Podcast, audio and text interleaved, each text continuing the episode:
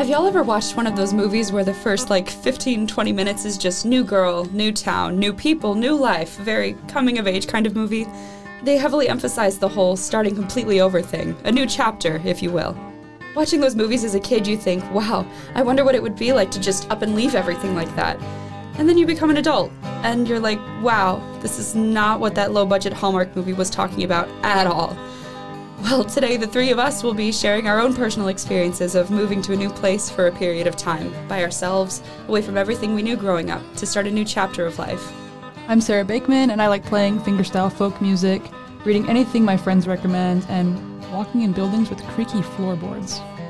I'm Aidan Mullen. I like playing baseball, hanging out with my friends, and doing Rubik's Cubes. And I'm Cadie Logston, and I like singing, wearing hats, and eating french fries with my ice cream.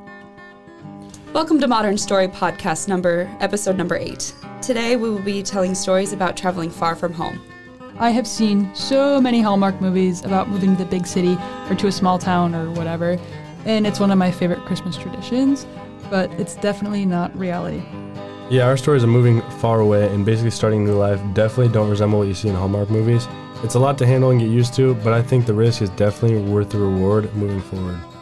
And I definitely think you can see that in all three of our stories. Let's get started with Sarah and her story called An Internship into the Unknown. As a kid, I never went to summer camp. Personally, I had no interest in sleeping in a muggy bunk room next to kids I didn't know, just to wake up in the morning and play games with kids I didn't know, and then finish the day by eating dinner with kids I didn't know. Call me crazy, but it wasn't my idea of fun. It wasn't a hatred for horseback riding or archery or whatever it is they do at camp, just a slight dislike for the unknown. I liked summer sleeping in the bedroom I shared with my sister, racing my siblings on our bikes, and eating whatever chicken dish my mom felt like making in the evening. To me, that sounded like the perfect summer. Now I'm a college student, and my summers are a little different. Instead of finding wizard staff shaped sticks in the woods or rewatching High School Musical on loop, my summers are dedicated to internships and get rich quick schemes, aka going back to my high school job where I can get as many hours as I want. But no matter how much my summer agenda changes, I still find myself scared of the unknown. So, this next part of my story might make absolutely no sense. This summer, I decided to intern in Florida on a farm, a tropical farm, in the sweaty armpit like heat of the Floridian summer. It was a writing internship, and the farm was a nonprofit, and I would be preparing content for their publication and newsletters. But my boss also informed me that I might have to do a little farm work on the side to keep things running. For context, I'm a communication studies and journalism major. Farm work isn't really covered in the curriculum for either of these majors. When I applied for the role, I knew I cared about writing for a nonprofit, and I also knew I cared about fulfilling the internship requirement for graduation, but that's besides the point. I wanted this internship, and I was terrified of a summer away from home. So I ignored the fear and accepted the position, figuring I'd cross that bridge when I got to it. Well, the bridge came in a couple short months, and I was not feeling prepared. But I packed my suitcase with everything I thought I might need work clothes, a swimsuit, a harmonica. It wasn't until after I had zipped the suitcase up, weighed it by holding it as I stood on a bathroom scale, and placed it in, by the front door, I realized, oh shoot, I am really leaving to go to a farm across the country where I know nobody and will have no car. These fears only reaffirmed my decision to bring the harmonica. If things got really scary, I could at least play the instrument in a sad way, like the prisoners do in the movies. So I went to bed early that night, though I quickly realized it didn't matter. I wouldn't be getting any sleep, and my alarm blared pointlessly at 2:30 a.m. And I put my contacts in and brushed my teeth, drove to the airport with my parents, said a hyper sentimental goodbye to them, went through security, and arrived at my gate, all in a sleepy haze. Lucky for me, I was able to sleep for most of my flight, which means I slept through any nervousness or negative emotion that might have occurred. My boss picked me up at the airport, and the air outside was muggier than I've ever felt. If you closed your eyes and focused really hard, there was enough moisture in the air to feel like you were drowning. But as I looked around at the palm trees in the strip malls, some of that discomfort and fear of the unknown disappeared. I was just in a different place. It wasn't scary, just different. In a good way. I wasn't sure yet, but it was definitely different. My boss and I stopped at Trader Joe's to get some groceries for my first week there. For me, it was all things cheap tuna, pasta, and bananas before driving onto the farm. Avocado trees, mango trees, and tiny lizards were everywhere. Definitely different. But it was starting to feel like it was a good different. I unpacked my belongings into a Thailand themed house on the farm and met a farm apprentice who I'd be living with. She was a vegan skater who didn't even wear shoes, and she got half of her daily calorie intake from peanut butter. Good, different, for sure. Over the summer, I got food poisoning twice, fulfilled my internship requirement, planted a plot of cowpeas, got mercury poisoning once, went to every good beach in a two hour radius of North Fort Myers, got used to the humidity somewhat, uh, proved I can survive on my own, sang Fleetwood Mac with a 60 year old woman at karaoke, and somewhat conquered my fear of the unknown. But don't ask me to go to summer camp ever. I still will not do that.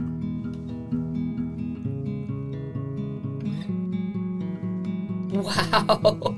Looking back, Sarah, do you miss any parts of that internship? Like the Thailand themed house or the vegan skating peanut butter fanatic with no shoes? Or is this just something that you walked away from thinking, okay, I can say that I did that, but I will not be doing it again? Yeah, um, I loved my roommate so much. We had such a fun summer. Um, shout out Anna Grace. Uh, I don't know what she's doing now, but she's not on the farm anymore. She's just off doing her next thing. Um, and I don't miss Florida. Uh, I don't think I'd ever move to Florida. It is way too hot. But I definitely, after that experience, want to just travel and do some other things that are kind of the unknown. Yeah. Um, so, Sarah, is going out of your comfort zones like this something that you do often? Not habitually. Um, I'm still kind of, I like being in my comfort zone, but I'm pushing myself more after this experience. Like this weekend, I'm just going to drive up to Canada and sleep on like an old friend's floor because I found out he lives there now just for funsies. And then um, in January, I'll be going to India, which will be super out of my comfort zone. Wow, India. Is that for study abroad this year? Yes, it is for study abroad for journalism. Yeah. Best of luck with that. Thank you. Okay, so we're going to go to the next story, which is with Aidan, and his story is called Sprinting into the Unknown.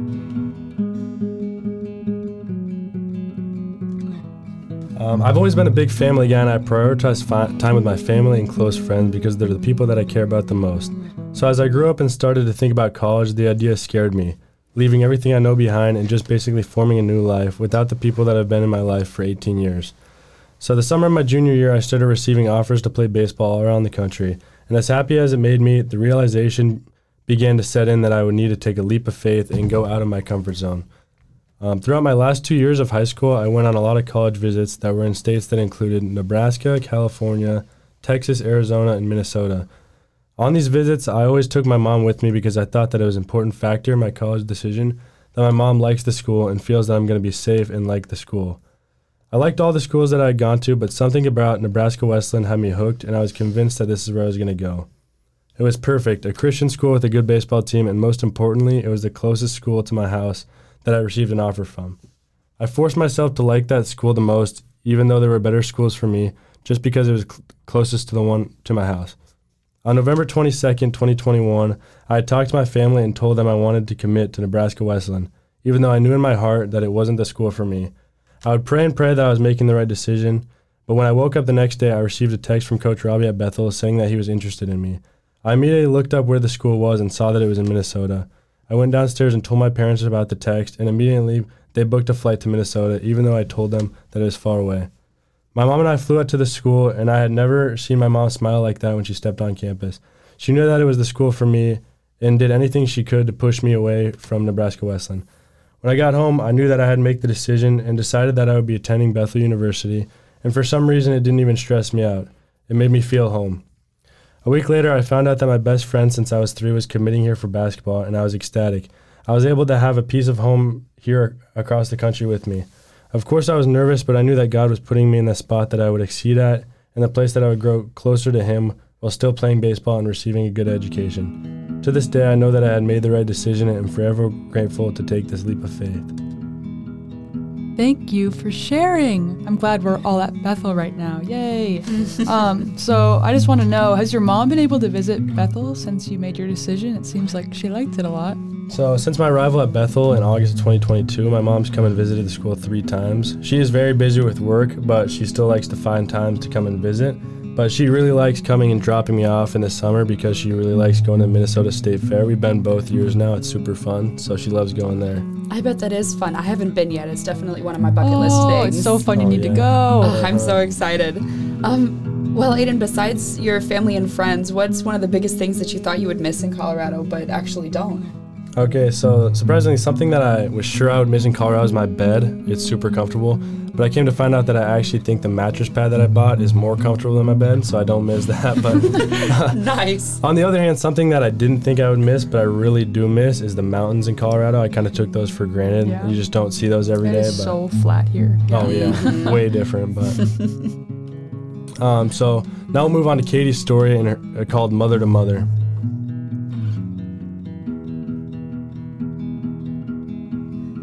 When you're in high school, some people ta make it look like finishing high school, graduating, was your main goal. Getting to walk across that stage in that flowy gown and awkward cap, like while a bunch of 16 year olds butcher pomp and circumstance on loop for five hours straight. Great time. However, you learn that if you want to do anything after high school, figuring that out takes top priority before you finish.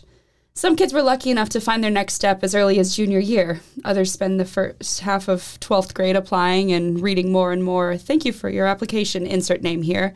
I was not one of those lucky students. I mean, I wanted to go to college and all, but I had no idea of where. I looked at schools here and there, applied to the ones my folks wanted me to, but nothing really stood out to me.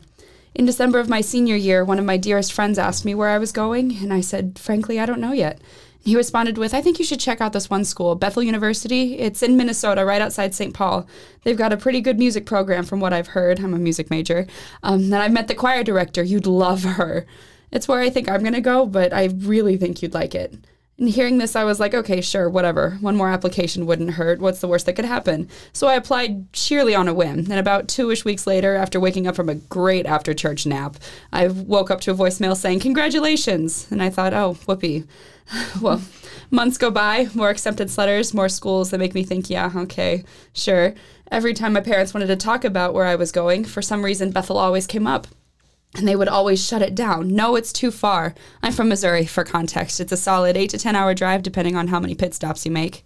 It's too far, they say, and you don't have a car. No, the Twin Cities aren't safe. No, we don't have any connections up there. The school is too expensive, and you're not even that serious about it, so why do you keep bringing it up? It became routine. Even when one of Bethel's music faculty, Dr. Maren Guy Skill, the director of Bethel's choral activities, reached out and kept reaching out. It turned into a game of, hey, what can we do to get you here? I want you in my studio. From her to, mom, they won't leave me alone. They're trying to give me scholarships. What do I do? From me to, okay, if they're going to be relentless, then see what you can get out of them from my mother. Great time, really. Lots of circles, lots of circles. Well, fast forward to May. It's literally the, the na- last night to make decisions. Um, not gonna lie, my family is pretty good at making last minute, well, anything, and this is no different. Sitting in the living room with my parents, and my mother starts talking on the phone with Dr. Gill, that had been practically writing my tale this entire semester. Negotiating, asking questions about St. Paul, about scholarships, about the Christian environment, about the music department as a whole. It was a very mother to mother conversation, all the while being told, yes, she will be safe up here. Yes, she will be successful up here. And after about 45 minutes, my mom ends the call and goes, All right, I guess you're going to Bethel. And I guess you could say the rest is history. I'm still here. Yay. it feels like I've been on the scare floor from Monsters Inc. with how many doors have been opened, if you get what I mean. All this to say, God definitely has plans. And if you wait, He'll show you. He'll stack the dominoes for you to push so that they fall into the exact spot that He wants them to. Thank you for sharing. That is not the average college application experience, I would say. Not so, from what I've heard. Those yeah. movies don't say that either. yeah, definitely not for me. Uh, how does it feel to have like a school just like chasing after you like that? I'm gonna be honest, it felt really good. I applied to quite a few other schools. My parents made me apply to at least five in state schools. They really did not want me going too far. Um, and I applied to maybe two other out of state schools other than Bethel as well. Um, Bethel University, Dr. Geiskill specifically, was easily the most persistent by a long shot. And since coming here, I've had nothing but blessings and successes. I, I got to travel to Italy with my choir and do master classes there. I played the leading lady in an opera this last winter, and I got to do competitions on the national level. And this past May, even, I got to perform a solo with a full orchestra behind me. It really has just been such an amazing experience from the beginning. Um, so how did it how did it feel to hear your mom say that you were going to Bethel? Were you nervous to be so far from home? Uh, I was a little scared that my parents were not going to be as on board with it as I was, but then we actually got to go to Minnesota for Memorial Day weekend, and we got to meet Dr. Gill, and I got to have my first official tour of the school. Um, my parents, my three younger siblings, and my Nana, who was my vocal teacher for seven years before college, all got to meet her and see my future alma mater the entire time my parents were so happy and they loved every minute of it. They asked questions. They they got a face-to-face conversation with my new teacher. And i was a little nervous at first to be so far from home but then i got pretty wrapped up in school that i was able to keep myself occupied. It was nice to be able to focus on paving my own path. And so that's what i did for the first year. And now i i'm here. I love it here every minute of it. Glad to hear it. so what have we learned today Um, personally, I learned a lot from both of your stories. I learned that regardless of how nervous or reluctant you are to make big decisions in life, God always has your best interest in mind. He's, he's going to guide you in your life for the best. In all of our stories, you can see how we were nervous to be far from home, but now we realize why we were pushed this way, and we're all happy with our choices. Yeah, definitely. And I also learned just how much say our moms have in our decisions. Yeah. Despite us all being legal adults, it feels like moms still have that pull with us. And I just want to thank all the moms out there if they're listening today. love you mama Um, and also, just all of us were really nervous to make these decisions and like we're doubting our own abilities. But looking back, I don't think things could have turned out any other way. And looking forward, I think we should all be more confident in our decision making skills. No kidding. I just love hearing all of the ways that people acknowledge the fact that God has a plan for them, but then right after they're like, but I definitely did not see that one coming.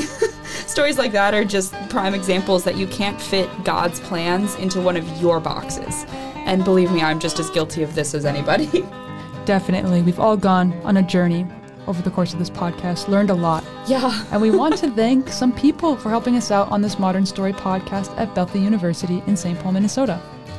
Yeah, so thanks to Professor Chris Schaffner and his teaching assistants for maintaining the podcast studio and giving us access to it.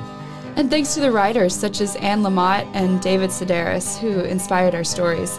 And we should thank each other as well for our edits. Great job, guys. Yep, so true. And lastly, go tell your mom, nail lady, barber, local deli shop manager, and your Starbucks barista about Modern Story and our podcast. Thanks for listening. It's been a great run, you guys.